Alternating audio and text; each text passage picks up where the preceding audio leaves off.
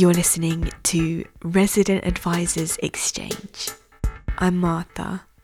Thank you for joining us.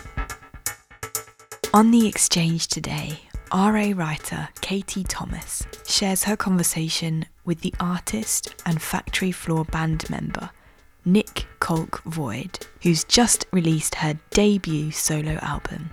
Took me quite a long time to get around to writing this record, to be honest, because it mm. did feel like I needed to kind of harness it in in my own words, in my own language, you know, really learn about what I was doing and, and try and have a vision or, you know, something a way of attack of how I how I wanted my sound to sort of develop. With a background in bands and a deep affinity for modular synthesizers, Nik Colk Void seems to be at a really special point in her musical journey. She's able to draw confidence from all her experiences with collaborators, and she's ready to show the world what she's been working on as a solo artist. Her album, Bucked Up Space. As you're about to hear, Nik's chat with Katie tells of tales of performing in the tanks of Tate Modern, Nik's experiences growing up on the isolated UK coastline, and even details of a new factory floor record that is in the works. I hope that you have a wonderful listen to Nik Colk Void on RA's Exchange.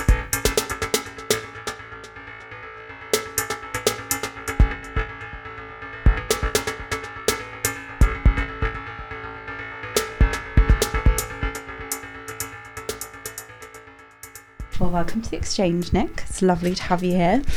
Um, this is the first exchange that I've hosted, and Martha, who regularly hosts the interviews, often starts by asking to hear about the artist's earliest memories of music. So I thought we could start there. What are your like first earliest memories of music? You know that the first memories are always from your parents, really, aren't they, and what they they listened to at home. And um, so my dad was kind of like an enthusiast of building his own sort of stereo systems. Mm-hmm. So he would be blasting anything from Michael Jackson to. Um, you know, like um, the Beatles or regular stuff that most parents listen to. And then my brother, he was eight years older than me, so he and my sister were listening to like Depeche Mode and things like that. So it was a Mhm. real kind of um, sort of, you know, it was, it was pre pop for that Mhm. time, I suppose. Um, um, and then, you know, like our parents separated when I was quite young, so I went into a different household, and there wasn't that much music, to be honest. You know, it was a very different environment, so it was almost like finding my own music, um, sort of at age from the teens. But before that, I think I was more sort of into the idea of, um, you know, I was more into art from a pretty early age of finding a space to work. Um, so music was kind of in the background. It wasn't until I got into my teens that, you know, I um, I got hold of a guitar and then it was life changed. Yeah. and do you remember your first, the first time you experienced live music? live music wasn't there wasn't that much going on from where I grew up because where it was was so isolated Where did you grow up? In North Norfolk near the coastline and it was just there wasn't really it, wasn't accessible to go to shows so live music. So, so it was it wasn't until I sort of managed to get on the train direct train to London that I started to go to to things like um, at that time it would have been like Sonic Youth um, Dinosaur Jr.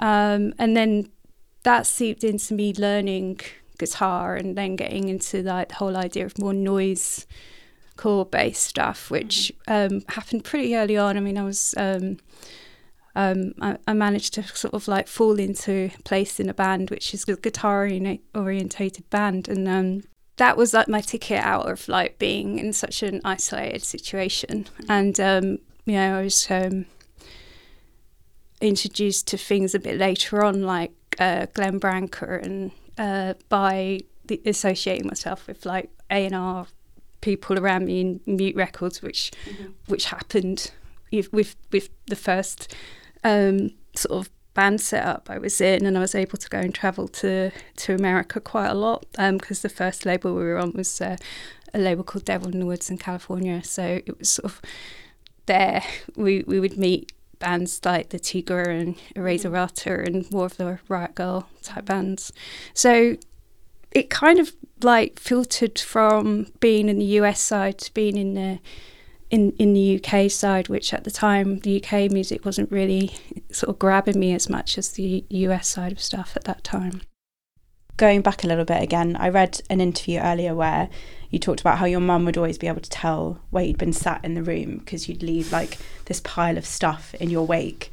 So you were kind of making things right from the beginning, and it kind it reminded me of seeing you at All Points East play, sort of like surrounded by machines, and I sort of pictured it being a grown up version of you being sat on the floor in like your living room or whatever, Yeah, surrounded by Yeah. things. So I suppose you've had this penchant for building and creating and putting pieces together for as long as you can remember.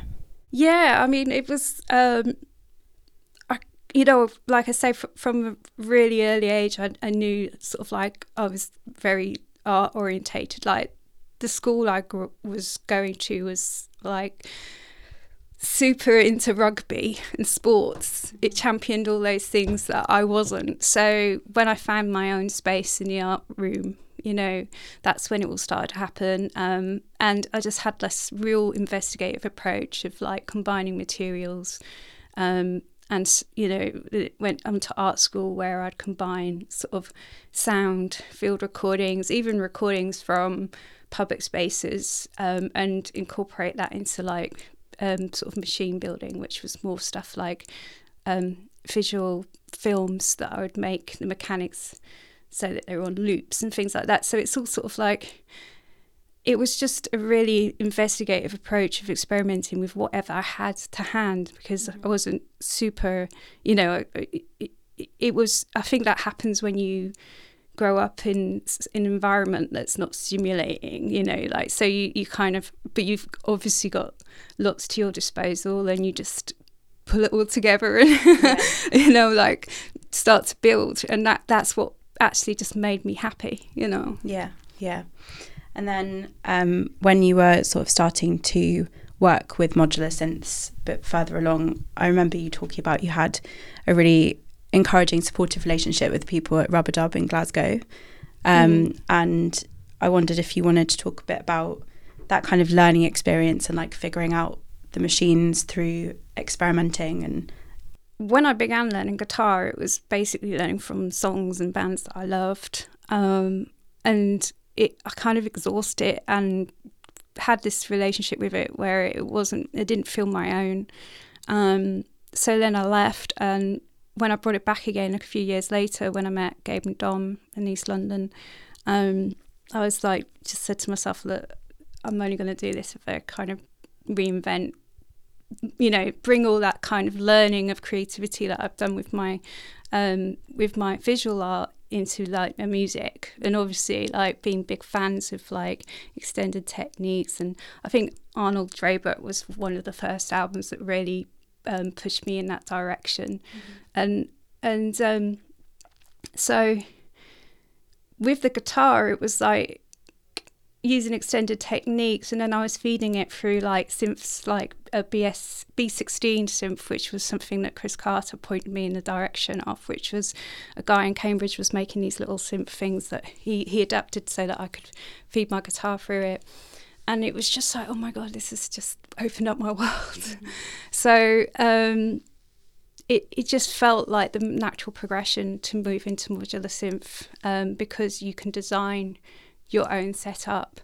And at first, it just felt pretty daunting. I mean, it's like, what do all these things mean? You know, you can watch endless of YouTube videos. But what struck me was that you, it's very hands on, and you know, you can literally.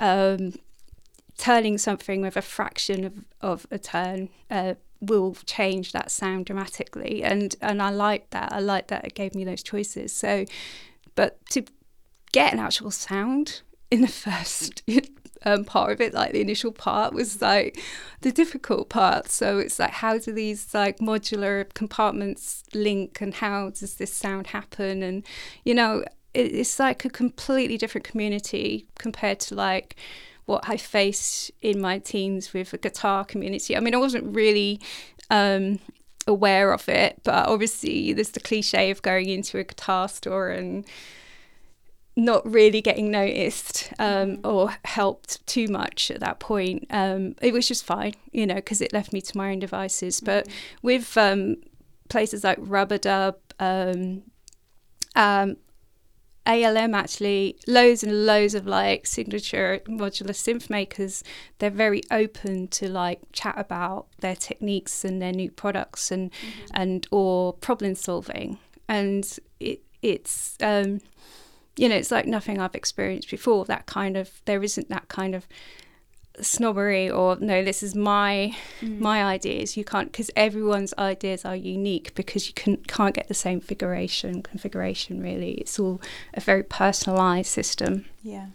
That's interesting. So it was like a totally different kind of learning experience because you didn't feel like you had to do it on your own so um, much. yeah i mean your initial starts were definitely that it was there. All i just had to do was just walk into a store or or, or, or email you know um, and be completely open and say i have no idea what i'm doing. And and that was just like oh my god welcome to the world of modular but yeah it's it's um it's pretty daunting um, and it took me a few years to kind of work out what it was i was actually trying to do with my setup what sound i was trying to emulate um, and i mean uh, you kind of get an intuitive idea of what you want once you get an idea of how all the basics work um, yeah, but you know, I'm still today emailing people saying, "Okay, this this looks interesting." You know, explain it to me. And probably discovering new sounds and new things all the time still.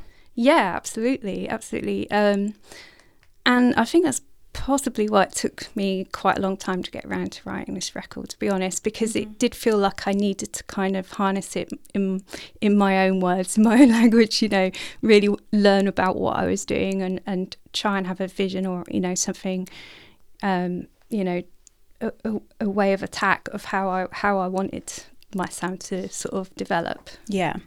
So, yeah, because so you put out the record with Peter Rehberg a few years ago, and I understand that initially he had approached you about doing your own project and you didn't feel ready, and that's how the collaborative one came about. Yeah, that's right. Um, so I wasn't going in a direction of a solo record at that point. Um, collaboration is a massive point of entry into like creative work for me. So like, um, oh, I wasn't done with collaborating. Um, so obviously with Factory Floor, it took on one form, and then Cartu Void was like working with the pioneers of industrial music, like Chris and Cosey, um, and that was in comparison to Factual very free form. Um, I could really experiment with the noise side of guitar and electronics.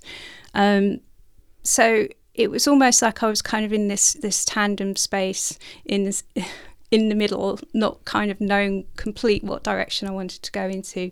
Um, Peter Rehberg, um, he he he's just he has this real instinct of knowing, um, you know, being if he it's knowing what he sort of levitates towards artists that he feels like um, would have the right approach to creating music that's not so obvious. Like it sort of sits between the edges of something and it could like if it if he gave it a nudge it could move in, and the vehicle to get it out there that it could turn into something quite you know unique and amazing mm-hmm. um but being a big fan of KTL and the works of Peter, I was just like in awe of him emailing me, and I was just like, "Can we collaborate instead?" You know, mm-hmm. like maybe take it from there. And he was he was super happy, and and yeah, that's how NPVR began. Mm-hmm. And so now you've got your solo album that's ready to go out into the world. And do you think you can hear his influence in the music? Oh, absolutely. Like, um, so um, if I kind of explain how the differences between the collaborations in, in uh, um, well, I have done briefly, but with Peter, um, he really pushed the boundaries of like improvisation um, and showed me that because he had the confidence in me to to stand up on uh, in in a place and just to do my thing. Mm-hmm. It kind of um, it drove me, um, and so every time we wouldn't work together in um, between the shows. Okay. All the concerts, or the performances, we would meet up and obviously our setups, our modular setups had sort of slightly changed a bit because we'd bought independently bought something and added to our system. So it was like it was you know, it's like this ritual thing where you'd go up on stage, um, set up on the table in the sound check, and you'd sort of like have one eye on your setup and another eye on on the others, and say that, oh, okay, you know, it's like yeah, what's, what, what's going on there, and and then it wasn't until we began that this kind of um, it just felt really, really instinctively um, pure and real because we had no idea of how this show would yeah. sort of transpire and and um, you know um, and it was it was almost like just running really fast in your mind and and and and super concentrated to listen to what he was doing and me to react and try and work with that or against it you know and these real contrasts of sounds will happen um, and that sort of like that brave way of working that courageous way of working in a form of in front of an audience um, is something that I wouldn't have learned if I hadn't stepped out with Peter mm-hmm. um, as NPVR. Um, and I kind of knew that that was what I needed to learn before I could assign myself to making a, a, my own album, mm-hmm. you know. Yeah. So you've been making music and performing for a long time now. You've had eight studio albums released so far, I believe, as Factory Floor, Carter Tutti Void, and of course NPVR, which we spoke about. If you were to highlight some of your defining moments, achievements, performances from over the years, I'm sure there are many, but what do you think are the things, for whatever reason, the moments or the things that spring to mind to you first? Um, well, the personalities that you work with within collaboration mm-hmm. um, always determine how that sound of that project kind of evolves. And um, Gabe and Dom, I mean, my relationship with them is almost like a, you know, like almost like brothers in, in terms of like it's really personal. We, it's, um, um, you know, it can be we can be in competition with each other on mm-hmm. stage. Um, we can also be the opposite where we watch each other's backs. You know, it's a mm-hmm. real kind of like tribal relationship within Factory Floor.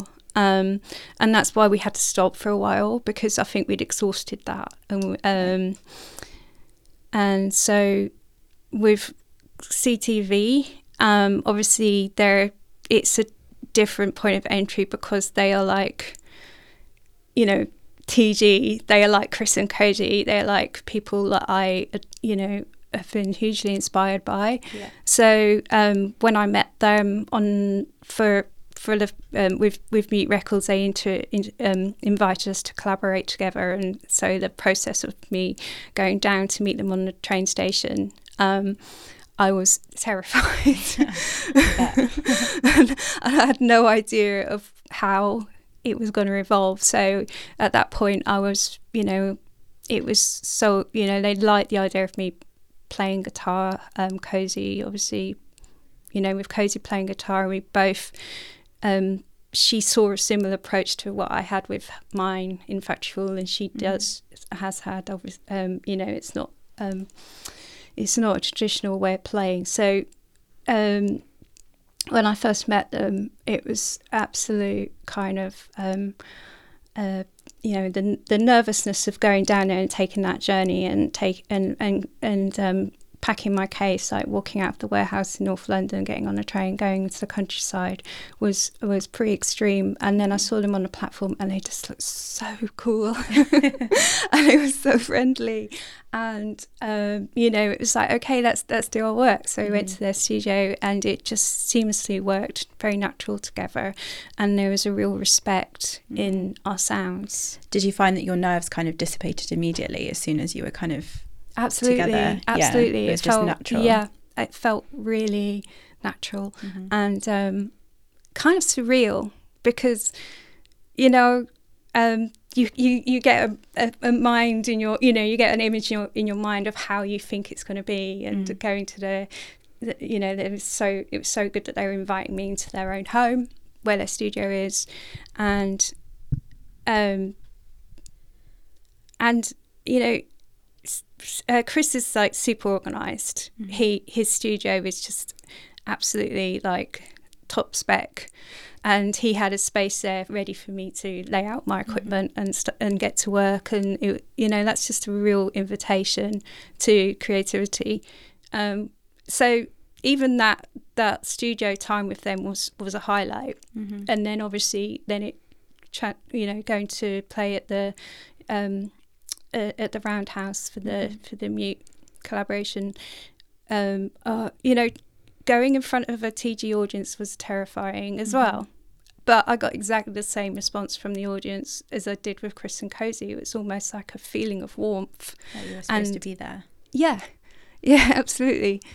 And um, and and it, you know, all all these worries just completely disappeared. You know, mm-hmm. um, with Factory Floor, it's been a massive build from seeing, you know, we're playing a few shows in East London, you know, the, the typical venues, mm-hmm. um, the Old Blue Last, and, yeah. you know, the classic. The classics. and at that point, like, that was just when Shoreditch was beginning to get gentrified. So we had a few sort of warehouse shows. Um, things just seemed to grow, and it, it was a real kind of, um, there was a real sense of like, excitement around it because you know it was it was organic. It was something that I think reflected how East London was at that point. Mm-hmm. Um, and um, so I think in those early stages of, of Factory Floor are some of my favourites because we grew from playing in these places to then going to, say, playing club to club in Turin, mm-hmm. and um, you know, um, I remember um, Gabe running across the the um, stage behind Jon Hopkins. you know, there's there's a real kind of playfulness with with our way of working. Mm-hmm. You know, um, real ups and downs. Um, and then you go to like you know, obviously, like we we followed the similar footsteps of CTV, playing CTM Festival. Um, mm-hmm. You know, uh, mainly electronic festivals around mm-hmm. Europe. Um, and then you get to like playing with NPVR with Peter, and you go to more elaborate sound concentrated places like G- GRM in Paris, where you're playing through the multi channel mm-hmm. um, system. Um, you know, and you're playing theatres. I mean, my collaboration with Klara Lewis is is still going. You mm-hmm. know, it's all still ongoing. We've just finished a record together, um, and that's now coming into another phase of playing. Of um, I think again in electronic festivals, but we have we're working with Pedro Maia, who's uh, amazing I visual. wanted to ask you about this actually because yeah. I was at Semibreve. Oh, you I saw it seriously? Yeah, yeah. Why did you not come and find me? um, yeah, I wanted to ask you about it because um, I remember when the first time we spoke, you were saying about your interest in bringing visual art together with music, mm. and I just felt like that performance with Klara and Pedro in that insane 20th century theatre that was so decadent mm. was just like such a nice bringing together of like art, music, kind of your and scientific location. ways of working, yeah, and then this yeah. insane. Yeah. yeah. So I was going to ask you just kind of about the concept of that show and performance and how the three of you kind of brought it together. It started. Klara and I started working together in 2016, um, and we we we had a residency at the Metal Gallery in Liverpool, which followed by playing at the Liverpool Philharmonic. And at first, it was you know. Um, they were ongoing live long form sort of improv improv you know electronic music mm-hmm. um, that sounded very dark um, and we you know like we got offered more shows like at cafe oto mm-hmm. um, black box theatre in um, oslo and it, it kind of they kind of moved slightly, but I think it was almost like an exhaustion overload of all the other projects we were doing Mm-hmm. independently. And it wasn't until um, we went away and carried on doing our other collaborative work, or you know, she's done numerous solo records, and I, you know, me doing this one, that we got together and we were like, blow it. Let's not do long forms. Let's do let's do tracks that are like thirty seconds long. Let's do short forms, and them to be completely diverse, like from pop to noise to um, techno, um, but extreme. So Mhm. so that actually did the performance works if it's taken in as a whole. I don't know if you felt that that you have to kind of sit through it and it emotionally pulls you backwards and forwards because it's so yeah, Yeah. it kind of shape shifts in seconds. in seconds yeah. it's a real it's almost like um you know if you can imagine someone mixing like a you know a J Dilla out a J Dilla album of how that's like constructed and put together and it's, Mhm. it's um sort of collage of sound Mhm. that don't are not supposed to work together. So Yeah. so it was like this this kind of meeting of all these different genres we were pulling out our own sense style of working with our own equipment and working together. Semibreve we had like um a, a, a week during lockdown where we went up to Portugal a year before where we worked together and we recorded this album in a, in an upstairs building you know in this kind of really beautiful.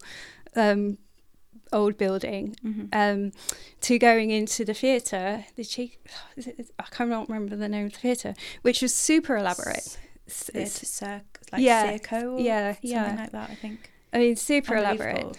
I mean, it's like red velvet chandelier, Gold gold leaf, and, and it was just like incredible, Yeah. incredible, incredible sound system. And Pedro Maia's um, visuals. Uh, He's like an, an amazing filmmaker. Um, his his job is like um, restoring old 16 millimeter film in Berlin, and he so he has like a huge catalog accessible to him of uh, manipulating these these these film reels and then transposing translating them via digital system you know and it's kind of similar to how we work klara and i is that you know i used a lot of vocals that i'd made and we produced and and she you know she then sort of manipulated with outboard processing Mhm. um, I looped, we sampled, we sampled each other. It's a real exchange of sounds as opposed of like layering of sounds. Mhm. So I would take something that she'd done and I'd produce, you know, process it, and it was like vice versa. So it was a similar way of um, how I approached CTV, where it was like this respectful space for each other. Mhm. Um, but with this one, we went a step further by going without on uh, among the outer limits of what we usually do. So we would push each other in terms of like I'd be singing pretty heartfelt grab, you know, grab in the air music like a cappella stuff Mhm. at home. I brought to the studio, and she's just like, "I'm really digging this. This is great." Whereas usually I would just not let that sea like come out in let it see the light of existence. exactly. So it was, it's almost yeah, sisterhood. We got, you know, with with Klara, we're, Mhm. we're we're growing, and um, and that's still going, which is really really amazing. Yeah, lovely. Um, and yeah, we sort of deviated a bit there from your sort of career highlights. But do you think are there any others that spring to mind, or do you think? Um, it's actually all a bit of a blur. Yeah, I can imagine. I mean, the- also you've been doing this for a long time now. Yes. many highlights. Uh, there is uh, i mean some of i mean there was there was things like the tate modern um, tanks that we did with factory floor which Mhm. was a real highlight because it was uh, you know we were we were facing each other in the middle of this space expanse space and people were invited to come in watch us just like it was almost like a full day of us playing like Oh, a wow. sort of um, as, as if we would set up studio in the middle of this space, but live, and we were we were, um, you know, we were just playing, and people were taking their clothes off and dancing in the shadows of the Tate. um, and that space is so like cavernous and concrete. that must have been amazing. yeah, it was. It's very intense, you know, and it was nice because like um, you then get to uh, like the audience isn't your audience. They're they're basically people going to the gallery space. So if they come in and they and they stand around and they do get into it, it's pretty amazing. And also, it's great if they come in, take a look, and walk away. You know, Mhm. it's that freedom Mhm. um, which is is good to play with. And I think that inspired like later art residencies I did at the Barbican, where I had a open studio space similar with Harry Mercer and then the Severich Gallery. You know, it's that kind of um, with the, the the different projects that I've had with the numerous bands on my own solo work, um, and and each set has has been quite different from the other. Mhm. Um, uh, it was sim- it's similar with the art residencies as well, where it's like it's very interactive with the audience. Mhm. Um, so I think it's difficult to say what the highlights are because I've kind of ma- managed to get something great from every single one of them, even if they Mhm. were a disaster. You know. Yeah. um, well, now people have obviously heard all these, all the different projects that you've done and everything you've accomplished over the years. I think it might be surprising to some people that Bucked Up Space, which is out on April the 8th, is your first ever solo album. So, what would you like people to take away from the record when they listen to it? I don't want it to be predictable, and Mhm. I and I, I hope that they're not going to feel that they've heard one track and that's you know I don't think anyone will think that. like that's done. don't think you need They they know that. where I'm coming from. I think Mhm. I want people to listen to it and think about um, things different, like hear the detail in it Mhm. because there is a lot of detail in there, but um, the whole idea. I mean, I've I found it difficult to do a solo record because I I find bouncing off other artists, other people is my strength. So Mhm. obviously solo it was um it was a case of like having to have strict um ideals of how I was going to put these these ideas together, you know, almost like um um with no emotion, like doing these um, patches a day and then recording, um, ex- experimenting with that recording, and then taking it into some sort of form that where all these sounds kind of relate to each other because they all come from the same sound source. Um, Mhm. and diff- you know so i want i want people to think differently about um what music in the box i don't uh, you know to see that there is a way of like being on the edges of those if of the box if you see what i mean Yeah. um i it's not a techno record it's not a noise record it's not I, I, I mean i'm still trying to work out what it is myself so Mhm. um, and it's it's obviously means a lot to me this record because uh, Peter passed away Yeah. sadly, um, and without him it, it wouldn't surface and and um, and he obviously heard the records and we had it all set up for release um, and he and he and he said to me he, he wasn't a man of many words he said it was a cracking record and that was just an amazing thing yeah. um, and I just hope that people just just listen to it and just like, you know, go back to it and hear something different every single time. Mhm. You know.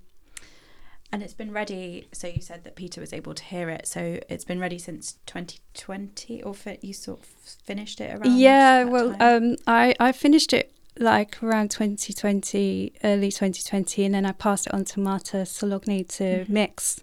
Um, and yeah, so I've sat on it, with, sat with it for quite a while now. Mhm. Um, and when I was listening to it, I felt that a couple of the tracks, the lead single "Interruption Is Good" included, kind of capture that hypnotic kind of dance floor energy that Factory Floor also had. Um, and then I was wondering if you made those tracks kind of with the dance floor in mind, and maybe that's why now feels like the right time because we can dance again. Yeah, yeah, absolutely. Um, yeah, I mean, so playing um, sort of gallery spaces, clubs, um, festivals have all informed this record. So there are, you know, interruptions, good flat time, um, are kind of like narratives that you know, being absorbed, perhaps not in the sort of like the general dance um, club music scene, but more of the kind of like edgy stuff, I suppose. Um, and it's self satisfying to listen to and to construct a record, a, a track like that for me. For me. Mm-hmm. Um, but it's also self satisfying to do the extreme experimental Mm-hmm. um, stuff like um, Absence Pile Island and stuff like that that comes in between those tracks. Mm-hmm. Um, where I sit live, I don't think I would be just in a club or in a gallery. It's, you know, I sit on a fence. You've said that with this album, rather than working with collaborators and as you have so much in the past, that this time your collaborator is the audience and that the record is kind of an ode to all the live performances that have come before. So could, I thought, could you expand on that idea a bit? Yeah, so um, over the the the years building up to 2020, well, 2019 really, um, I started to shift on to more solo performances, and each performance seemed to change drastically. So I would prepare um, before going out on stage, and the preparation with modular synth is, is uh, you know, I'd make an odd, I'd have a patch going, or um, I'd have some pre-recordings which I would use with sampling modules and things like that. So I had some sort of rough idea, but it didn't take form or shape until I was actually in front of an audience. Um, there'd be some times where it wouldn't be for me to please the audience, but it would, you know, sometimes for me to kind of um, perhaps um, take them by surprise. I, I have always enjoyed volume. Um, I'm sort of quite old school in, in terms of like vast amount of volume. I, it, it makes me feel alive, and um, so I have that real connection with with kind of um, that side of things. So obviously, volume only really happens realistically when you get into a venue. Um, so yeah, all all these all these um, things were kind of mindfully. Um, I would go into a, a situation where I didn't really know how that set would pan out, and um, so uh, I take sort of what I'd got back from from that situation, all the audience, um, what what worked, what got response, um, what made me feel uncomfortable as a performer, um, and sometimes I'd I'd visit that, you know, I'd revisit that after going home. I have a studio at home, and I would like re sort of record those ideas at home and just have a bank of ideas sitting there between each show. You've talked before about the idea of using machines to invent your own language. So, how would you describe the language of Bucked Up Space? Um, they definitely have the same kind of um, pitches going on. A lot of the sounds actually originate from guitar. Um, so really small, tiny, sec- tiny sections, seconds of guitar feedback. Um, so some of it would be mistaken for synth.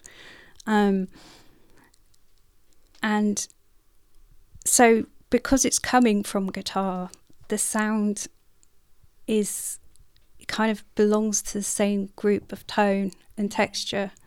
And um so yeah i guess if you want to be kind of poetic. I guess each each track is like a different conversation different topic. Um using those sounds that i've kind of introduced through through qu- quite a few years of experimenting um using filters um um, outdoor, uh, outdoor, out, outboard processing and things like that. So, um, a lot of the patches um, exist from you know pre-recordings, recordings of one day of one patch, so they sound familiar. So when you put them together, it, it you know they seem to work quite well. The the the, um, the tonality of it um, works. So it definitely has this sort of dark kind of um, almost like acoustic messed up sound. And with the record being so informed by live performance, and sort of some of it would have a home on a dance floor or a sort of darker, edgy dance floor, like you say, and then some of it might find a home in a gallery performance. If you could perform this record anywhere, where do you think would be the perfect place for it? Hmm. um, I think um, it needs to go to another level, Mhm. you know, because now I have the, I have it. I you know, that's that's the weirdness of like now I've got to this point where I I need to go out and play this record, which Mhm. I've never sort of felt that before. Um, so I think the the ideal space would be like the GRM Paris or, Mhm. or somewhere where the system is is kind of like sort of designed so it then expands that the wideness of the, of the sound. Mhm. Um, then again, I really do like the the basement club environment. Or you can So- ha- you can have two chosen venues for it. That's fine. um, I mean, obviously, I'd love to go back to the Berghain, Mhm. you know, um, and but it would have to be an early set. it can be like five a.m. set Yeah. or something like that. So, um, and well, that's just the thing. I've never really thought about it in the context of where it would work best because it's just got so so quite a few dimensions to it. Mhm. So um, I'd also like to. Um, a bit of feedback I've had about this record is that you can hear it on. You know, it's good to digest a different volume. You Mhm. can you can listen to it quite low or really loud. So I like that idea that Mhm. that um, that it's kind of flexible. Yeah. Yeah. Yeah, Great. Um, and then we've spoken before about the challenges you faced being a woman in electronic music, and I expect probably particularly in the world of kind of modular synthesis, where people would assume that you weren't the one in the band working the machines or that you hadn't produced your own material and things like that. So I wondered if how you've kind of experienced the industry change in its attitude towards you and your work over the years and because i'm you know obviously there's been progress but there's lots of work still to be done yeah. I um, see, while because I've been doing this for a while, like fifteen to, to eighteen years or whatever. Mhm. Um, what's really come apparent to me is I didn't notice, and that's kind of oh my god, I didn't notice that these are the reasons why I wasn't getting the same opportunities Mhm. than, um, you know, guys, and um, it kind of made had I had a bit of a sadness feeling about that, which only sort of hit me sort of um, you know when I decided that I wanted to do go my own path after factory floor. Um, before fact, I mean, with with Gabe and Dom, there's never been any of that. You know, we've always been equal. Um, is you know, um, the only times I I find it is then when people assume that I'm not in the band or something when I turn up at a venue. Oops, that that that used to happen.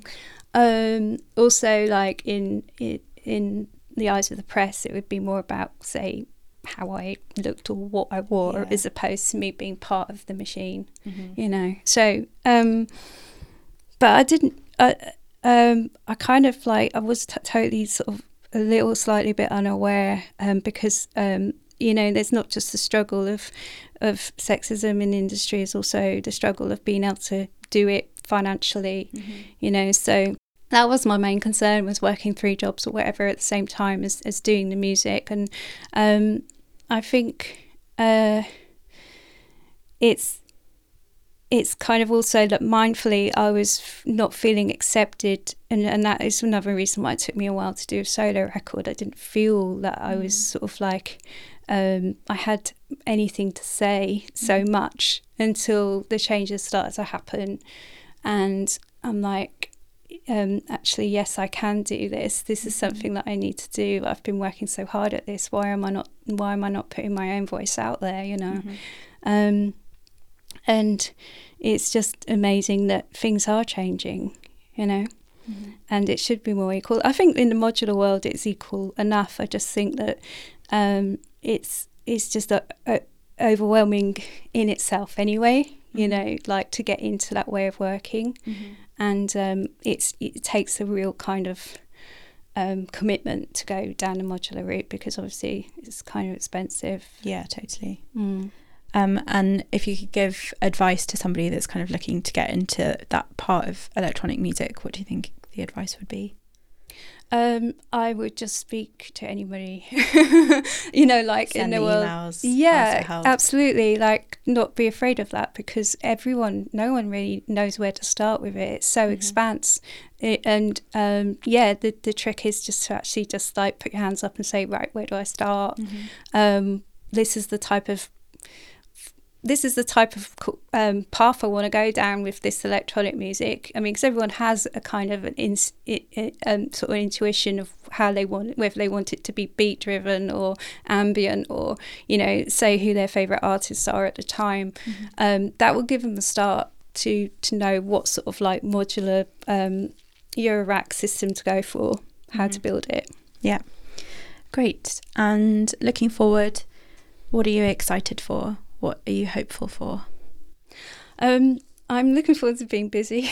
Yeah. It's been a strange time in the last couple of years, like not not having that. In fact, you know, like speaking to a lot of artists, is that kind of facing the anxiety of getting back out there. Um, uh, so I, I have the the Klara project. I have my solo work. I have um, Factory Floor. We're work started to work on a new record. Oh, that's exciting. Yeah, it's very exciting. Um, and it's great. The, is that the, the is break allowed did us be, good. uh, Does that need? Is that? Does that Oh, need to be off the record? No, no, fine? no, no, no, no. Okay. It's just it's no it's no big sort of like um, announcement. I don't see. I think it's just like um, um, it's super exciting. We we met up a, a month ago and started working together. Amazing. Um, and um, yeah, it it does feel like we've gone away and built, you know, become stronger in our own independent way of working, and we're bringing back that back to it. So we hope that it's going to come back. We're going to come back with a bit of a bang, musically, hopefully. Yeah, very exciting. Um, well, that's all the questions I had. Is there anything that we haven't talked about that you would like to? I just, I just really want to like thank everyone who, you know, who came to shows, um, has have a, you know, like been able to like just learn what I'm doing on stage, basically. And I'm really like thankful to people having their patience, the patience of watching me grow. um, yeah, I'm, I'm, I'm super optimistic about the future. Mm-hmm. I think there is a need for live music. There's definitely a need for live music, you know, and it just goes with the, the pandemic. It just like shows that how important that is, is to feel this, you know, the spirit of, of something that's just moved you in that instinctive way. Um, so I'm really excited to get back on on doing, you know, playing festivals and just Yeah. meeting more artists, you know, along the way.